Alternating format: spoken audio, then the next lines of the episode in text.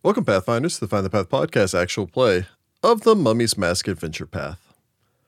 Now, as you have no doubt noticed, this is not our usual format, and that is because, unfortunately, due to unforeseen circumstances, there will not be a new episode of Mummy's Mask this week or next week.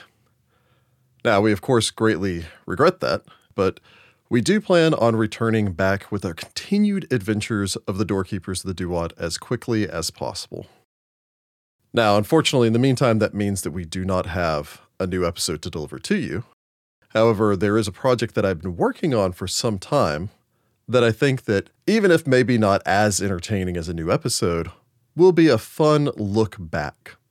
So, if you'll join me for part 1 of our two-part Mummy's Mask recap to get the stage set, if you will, for the finale of the Mummy's Mask Adventure Path as we get close to the end of book 5 and into book 6. I figured it'd be a good time to take a look back at everything that we've done up until this point, and so that we can look forward with uh, with everyone on the same page, going into the the final chapter of the story of the doorkeepers of the Duat. So, without further ado, let me present the Mummy's Mask recap, part one, or the one where Narmer recaps.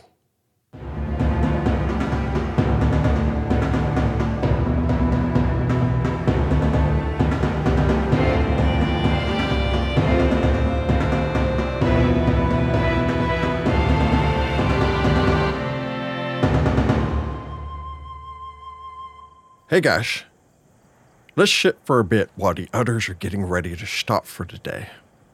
Now, there's been a lot going on, and it looks like we're getting really close to the big final confrontation. You might say, we're in the end game now. So, I thought it would be a good time to take a look back to see how we got this far one last look behind before we pull a pyramid down from the sky and save the world from evil. Now, as you know, I wasn't actually there for half of the story. Also, I've spent about half the time since I joined the doorkeepers inside of back. So, I'm not sure how much I've actually seen. But I have borrowed Citra's journals, so I have plenty good idea of what all went on. So, let's go over all of this before she notices. We'll start with book one. There are actually five books, journals, really, in total. Man, she's writes a lot. So, we'll go book by book. It looks like we're about to have to start with a sixth book soon. Anyway, book one. Our story began in the city of Wati, called the half dead shitty, which is kind of pessimistic if you ask me. I would have called it the half alive shitty. Much more upbeat. So, the necropolis of the city was opened up by a royal decree of the Ruby Prince, who got tired of people stealing our stuff and then selling it to other people, and so decided we should steal our own stuff and sell it back to us.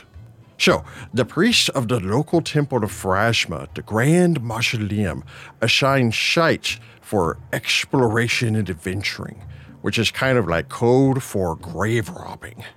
And so they gave everyone a chance in a lottery to try to figure out things because of fate or something. So, but more importantly, this is where the doorkeepers of the Duat were formed. There was Shudi Kantar, a former thief or something, turned monk who trained with the Grand Mausoleum's legendary warriors, the voice of the Spire. Also, he had a lot of rope. I'm not really sure what it's mentioned here, but it is. And then there was Citra Nahamra, another former thief turned scholar and artist, whose family suffers under an ancient curse. Also, she's really good at stabbing things, which I guess is something that they teach you in art school in Tephu. Joining them was Shigira Mabe, a former thief and also a current thief. I'm actually starting to sense kind of a theme here. She was a skilled swordswoman who also loved cats, and by extension, cat gods. Finally, there was Anyush, an exiled nobleman, actually, hey, not, not a chief, and a priest of the sun god Horus. Also, they would learn later that he was a reincarnated pharaoh. Also, also, he liked birds. Anyway, they teamed up and were given the first of their three sites. The doorkeepers were granted access to the tomb of an ancient military commander, Akin Tepi. Don't worry about remembering his name, it's not important. There were some cool death traps, uh, a man, or in this case, a cat eating sarcophagus, and little action figures that tried to kill them, which actually sounds pretty cool to me. I would really love one of those action figures. I would have put them right in here, right next to Stinger. They cleared the place with no problem, and as a bonus, they saved a cat on the streets outside, which I understand is a good redeeming moment for anyone going through a character transformation. This cat was Isra, who became a loyal companion to Sagira, well, as loyal as any cat can honestly be. Also, when I say cat, I mean a six foot long panther. So, when they went back and celebrated at the bar, there was also the inn, and also the place that they were staying, but also I think maybe a shop. The Tooth and Hookah. There's a cute little drawing here in the book. Maybe see it there. There's got a little alligator there smoking a hookah. I met him once. He was actually pretty cool. But yeah, Shitra met a handsome rogue there named Falto, who was leading another group of adventurers. They would kind of hit it off eventually, but not at first. It was this will they, won't they kind of thing. It's been this whole ongoing romantic subplot. Anyway, the doorkeepers then explored the House of Panteru, a haunted mansion of a noble whose family was all killed in the plague of madness. Don't worry about remembering his name either. They fought a Shandevil and uh, like a Div, which we honestly have much more experience with later, and this bad headed thing who tried to kiss them, which, as a side note, non consensual kissing, not cool. Apparently, this is called a Vargouille, which is just kind of fun to say. On their way back, the doorkeepers encountered a group of adventuring Nethys worshippers called the Scorched Hand.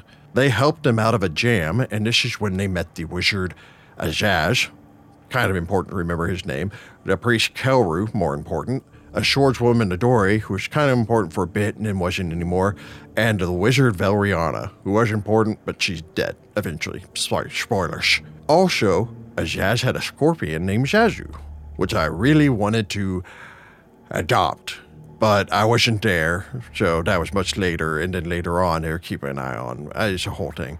Anyway, the two groups helped each other out, and then the few met for a date later on that night. Also, and Urish found a bird that had been shocking him, Uh, uh, and by following him really everywhere he went, and then got in a fever dream vision or something like that. It was pretty cool. He, he named the falcon on Hurrit, and then on Hurrit joined them. I would have named him Beaky.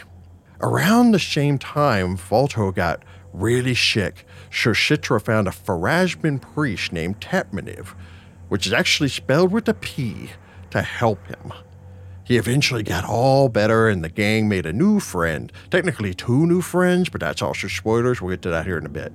So, around this time, Shigeru found out her mother was murdered. What she didn't know was that she and the murderer were heading to the same place. All of this was just build up to the last location they got an abandoned temple the priest believed was dedicated to Nethys, the god of magic. It was called the Sanctum of the Erudite Eye. Apparently, erudite means having or showing great knowledge or something. Anyway, checks out. The doorkeepers went there, but they were jumped by the Silver Chain. They're a gang that Shitra's brother used to work for, which is another long story in and of itself, who they also would later find out worked for the Forgotten Pharaoh. I'll show more on that guy later. And also were maybe hired by Velrion of the Scorched Hand because she wanted the Sanctum of the Erudite Eye all to herself. There's actually a lot going on there. After dealing with the gang, the doorkeepers explored the abandoned temple, but the scorched hand were already there, looking to find the secrets buried inside.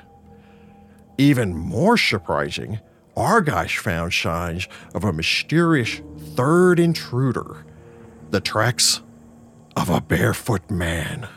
They followed these tracks, having to fight some Sandstorm guy, which sounds kind of familiar, and a little rock guy before heading down below the temple. And then they fought a statue guy, and I think some more dead guys. Here, they found a hidden reliquary of the thrice divided soul. Sorry, let me try that again. The reliquary of the thrice divided soul. They wouldn't learn this until much later, but this was the hiding place of the mask of the forgotten pharaoh, which was stolen by the barefoot man. After dealing with the scorched hand, killing Valrion in the process, and completing their search of the sanctum, the doorkeepers learned that something was removed from the shrine and that said item was buried there by the ancient Pharaoh Djerdet II, which has a J in there. It's kind of hard for me to say it. What they didn't know at the time was the mash contained the call of the Sky Pharaoh Hakotep.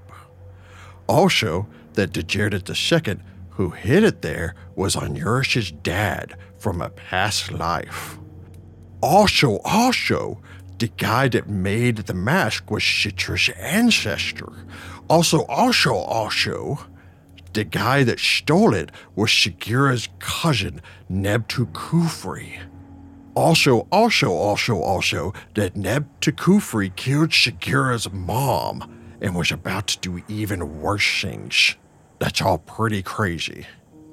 So, not knowing any of this, the doorkeepers returned to Wati's living half to get some well deserved rest.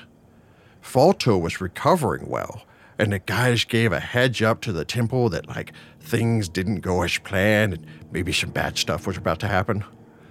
At this time, Shudi ended up meeting up with some Viper guy. Unfortunately, not an actual talking snake, but just some dude named a Viper who was the leader of a gang that Shudi and Shakira used to belong to. The Viper, again, not a snake, brought him in for one last job. He made him an offer he couldn't refuse.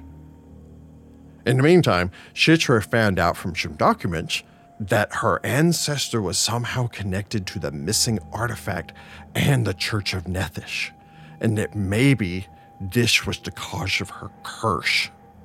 So, that gets us into uh, to book two here. So, in book two of Shitra's journals, the doorkeepers decided to attend an auction at the Canny Jackal, where they could sell the stuff that they got from Wati's necropolis.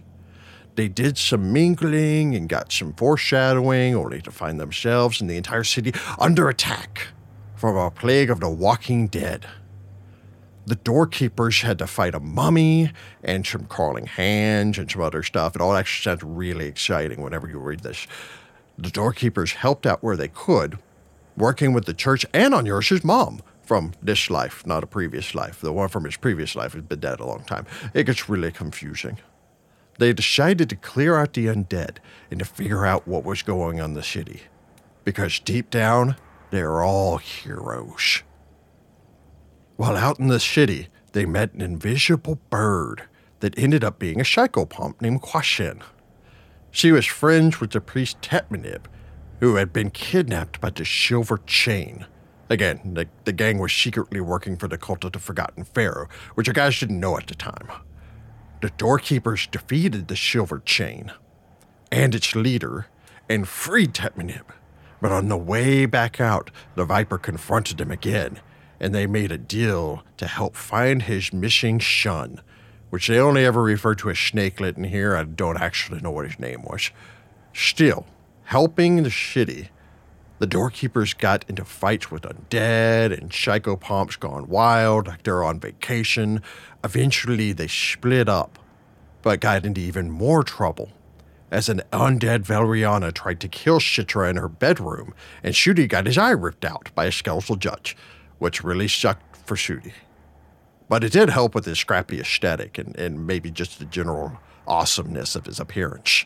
The next day, though, our guys met with Shebti the Crocodile, which is the high priestess of Pharasma, and Nakat Shepish, which was the head of the Pharasman warriors. They're called a Voice of the Spire. Shudi's one of them.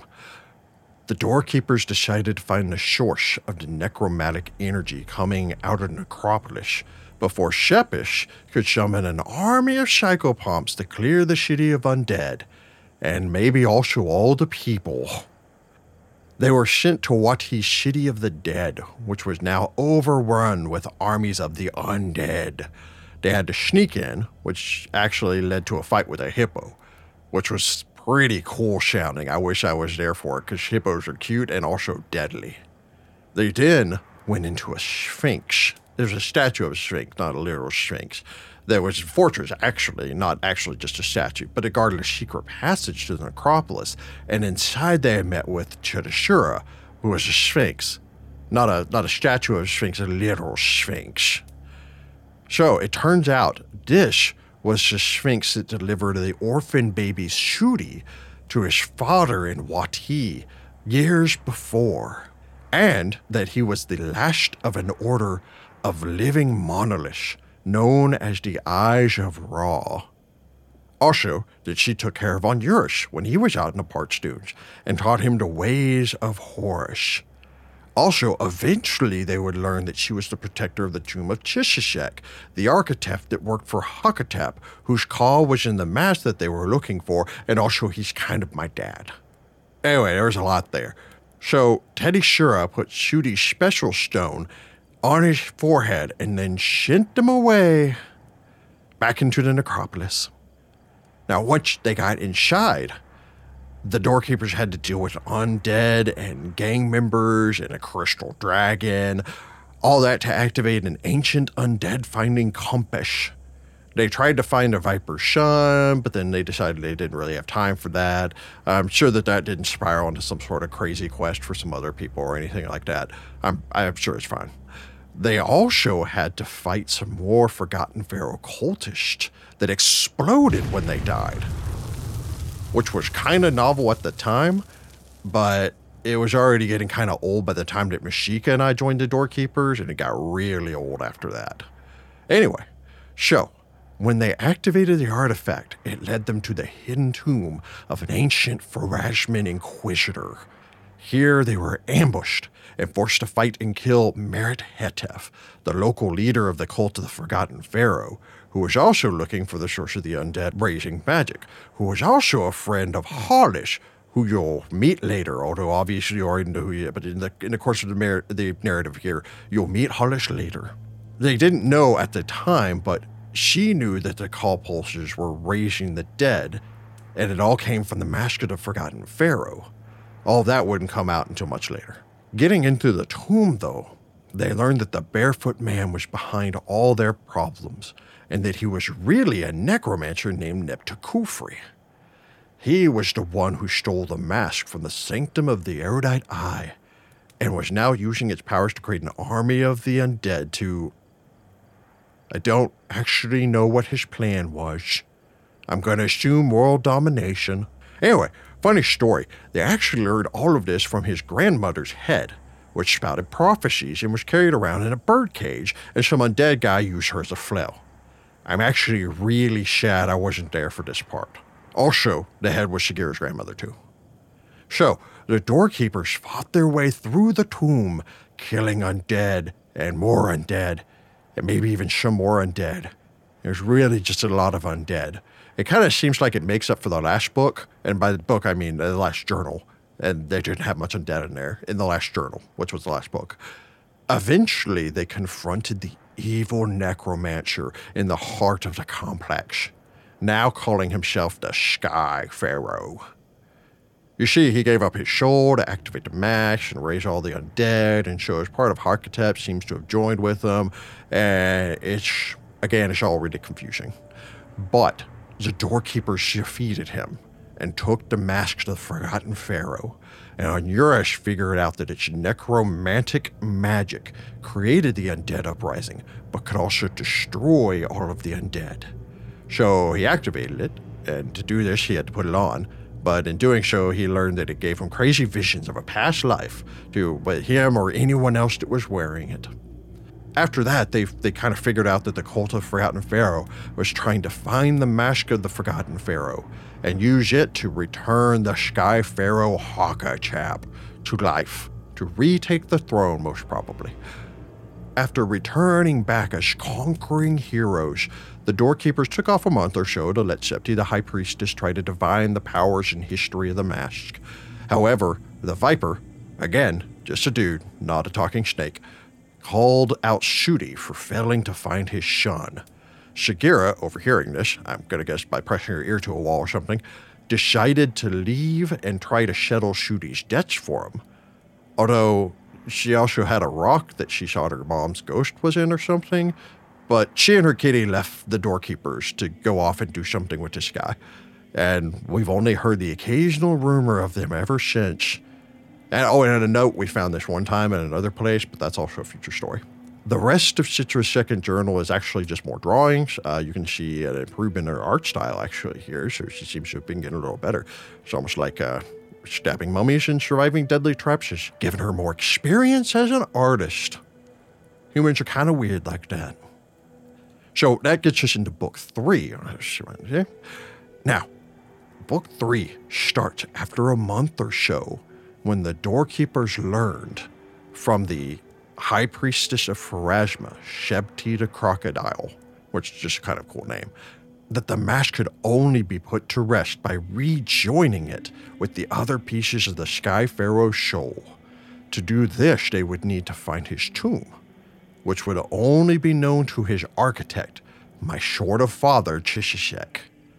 So, to search for information on the Sky Pharaoh Hakotep and his best bud and architect, Chishishek. I'm just, that's just me kind of inferring. I don't actually know, but they kind of felt like best buds to me.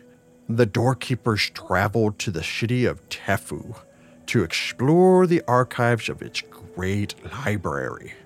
On the way there, they met a chicken named Sugar and her wizard, Hollis Starkweather. She's a follower of Nethys who had been friends with Barrett Hetaf and was looking for her friend Sarathat who she believed was taken by the cult of Forgotten Pharaoh. What they didn't know at the time is that Sarathat was actually the Forgotten Pharaoh, possessed kind of like Neptakufri was, by another third of Hakotep's soul. Anyway, Hollis joined the party. They got to Tephu okay, but they had to navigate the city's politics to gain access to the library. The city was basically under the control of the Church of Nethys, whose high priest was also the governor. It kind of seems like a, a, failing in the separation of church and state, which we don't really have here anyway. To go around her, they used their greatest weapon. How sexy Onuris was. They did this by having him try to get on the good side of a woman named Mama Nafra who was some important person to the Ruby Prince, and so she could go around the Hacha of Tephu and the Nethian High Priest, basically Deka and Carrot, who was the leader there. Anyway, I mean, surprisingly, it seems to have worked somehow. I don't really understand what her position or powers were. Turns out that chicks dig guys with birds, though, so it all kind of worked out in the long run. The doorkeepers then had access to the archives, but had to search through multiple different parts of the Great Library there was one with a Medusa and some invisible guys who were actually very polite and nice. And then there was one with all this dark stuff and with a skeleton golem, which is kind of cool. He could like take his rib cage off and throw it at people. And there's even one with some clockworks like me. So probably more Chishishek stuff because man, that guy was real busy. They were helped in all of this by their old friend turned enemy turned friend, the priest Kelru, who'd come there with his boyfriend Azash. They were both from the Scorched Hand, which I mentioned a little while back. And also Citra's kind of boyfriend Falto. Also, also, some guy who pretended to know them, a sorcerer named Kabek, but turns out that he was a bad guy that didn't actually ever meet them before. The first two places were kind of a bust, although he did find out that Citra's ancestor, Nahamra, created a mask to Forgotten Pharaoh when Djerdit II asked him to learn some great secret from Hakotep, which we're pretty sure now was like how Shory aeromancy works, or maybe how uh, the, the slave trenches work. We're not really positive which one of those it was. They were trying to learn something. Anyway, after this, Nahamra was banished, and Djeldit II erased all records of his uncle Hakotep, and also then took the mask and then shoved it into a little hidey hole in the new temple that he built where the city of Wati would eventually be. I honestly it just kind of sounds like I had a very dysfunctional family relationship and they probably should have talked more. Though they didn't find any information about the cult or the location of Hakotep's tomb, they did discover that Shishishek, the architect of Hakotep's tomb, was buried in the parched dunes and that his tomb might hold the secret key to their quest. They also found some clues to its general location. And they also participated in a chariot race where some dudes tried to kill them. Eventually, though, Kabek betrayed the doorkeepers and he kidnapped Kelru. And then they were forced to like track him down and they found where he was being held between two dead trees or something like that. And then Kabek was re- came out and revealed, haha, I've been working for the Forgotten Pharaoh the whole time. Anyway, he brought in a bunch of guys plus a Medusa that I mentioned earlier, and they fought. And then Onuris was killed in the fight. But Shitra grabbed the mask and fled so the doorkeepers could escape. And they returned later to find out that Kabek had taken Onuris' journal and had enough information now that the cult may be able to get to the architect's tomb first. They took their friend back and gave him a last farewell before they joined up with Falto and his expedition out into the parched dunes. It's actually all really sad here. He sounds like he was a really cool guy, like he and Mashika would have really gotten along. But as sad as it was, it was also about to get awesome. So the doorkeepers left Tephu and traveled into the desert, following the river north. They eventually entered into the desert, but before they could stumble into a knoll ambush, a mysterious figure appeared. Gleaming bright silver in the rays of the sun was a mighty silhouette of a vaguely anthropomorphic mechanical catfish who asked these immortal words Are you shavers? That's right, it was me. Then Mashika came out and. Oh. Oh, wait. Oh, wait, the other's coming. Hold on. Hold on, I'll be back. Just, just wait right here. Hey, guys. How's it going? What, me? I don't know. I wasn't doing nothing. I was just talking. It's not, not nothing important. Hey, hey, what's that over there?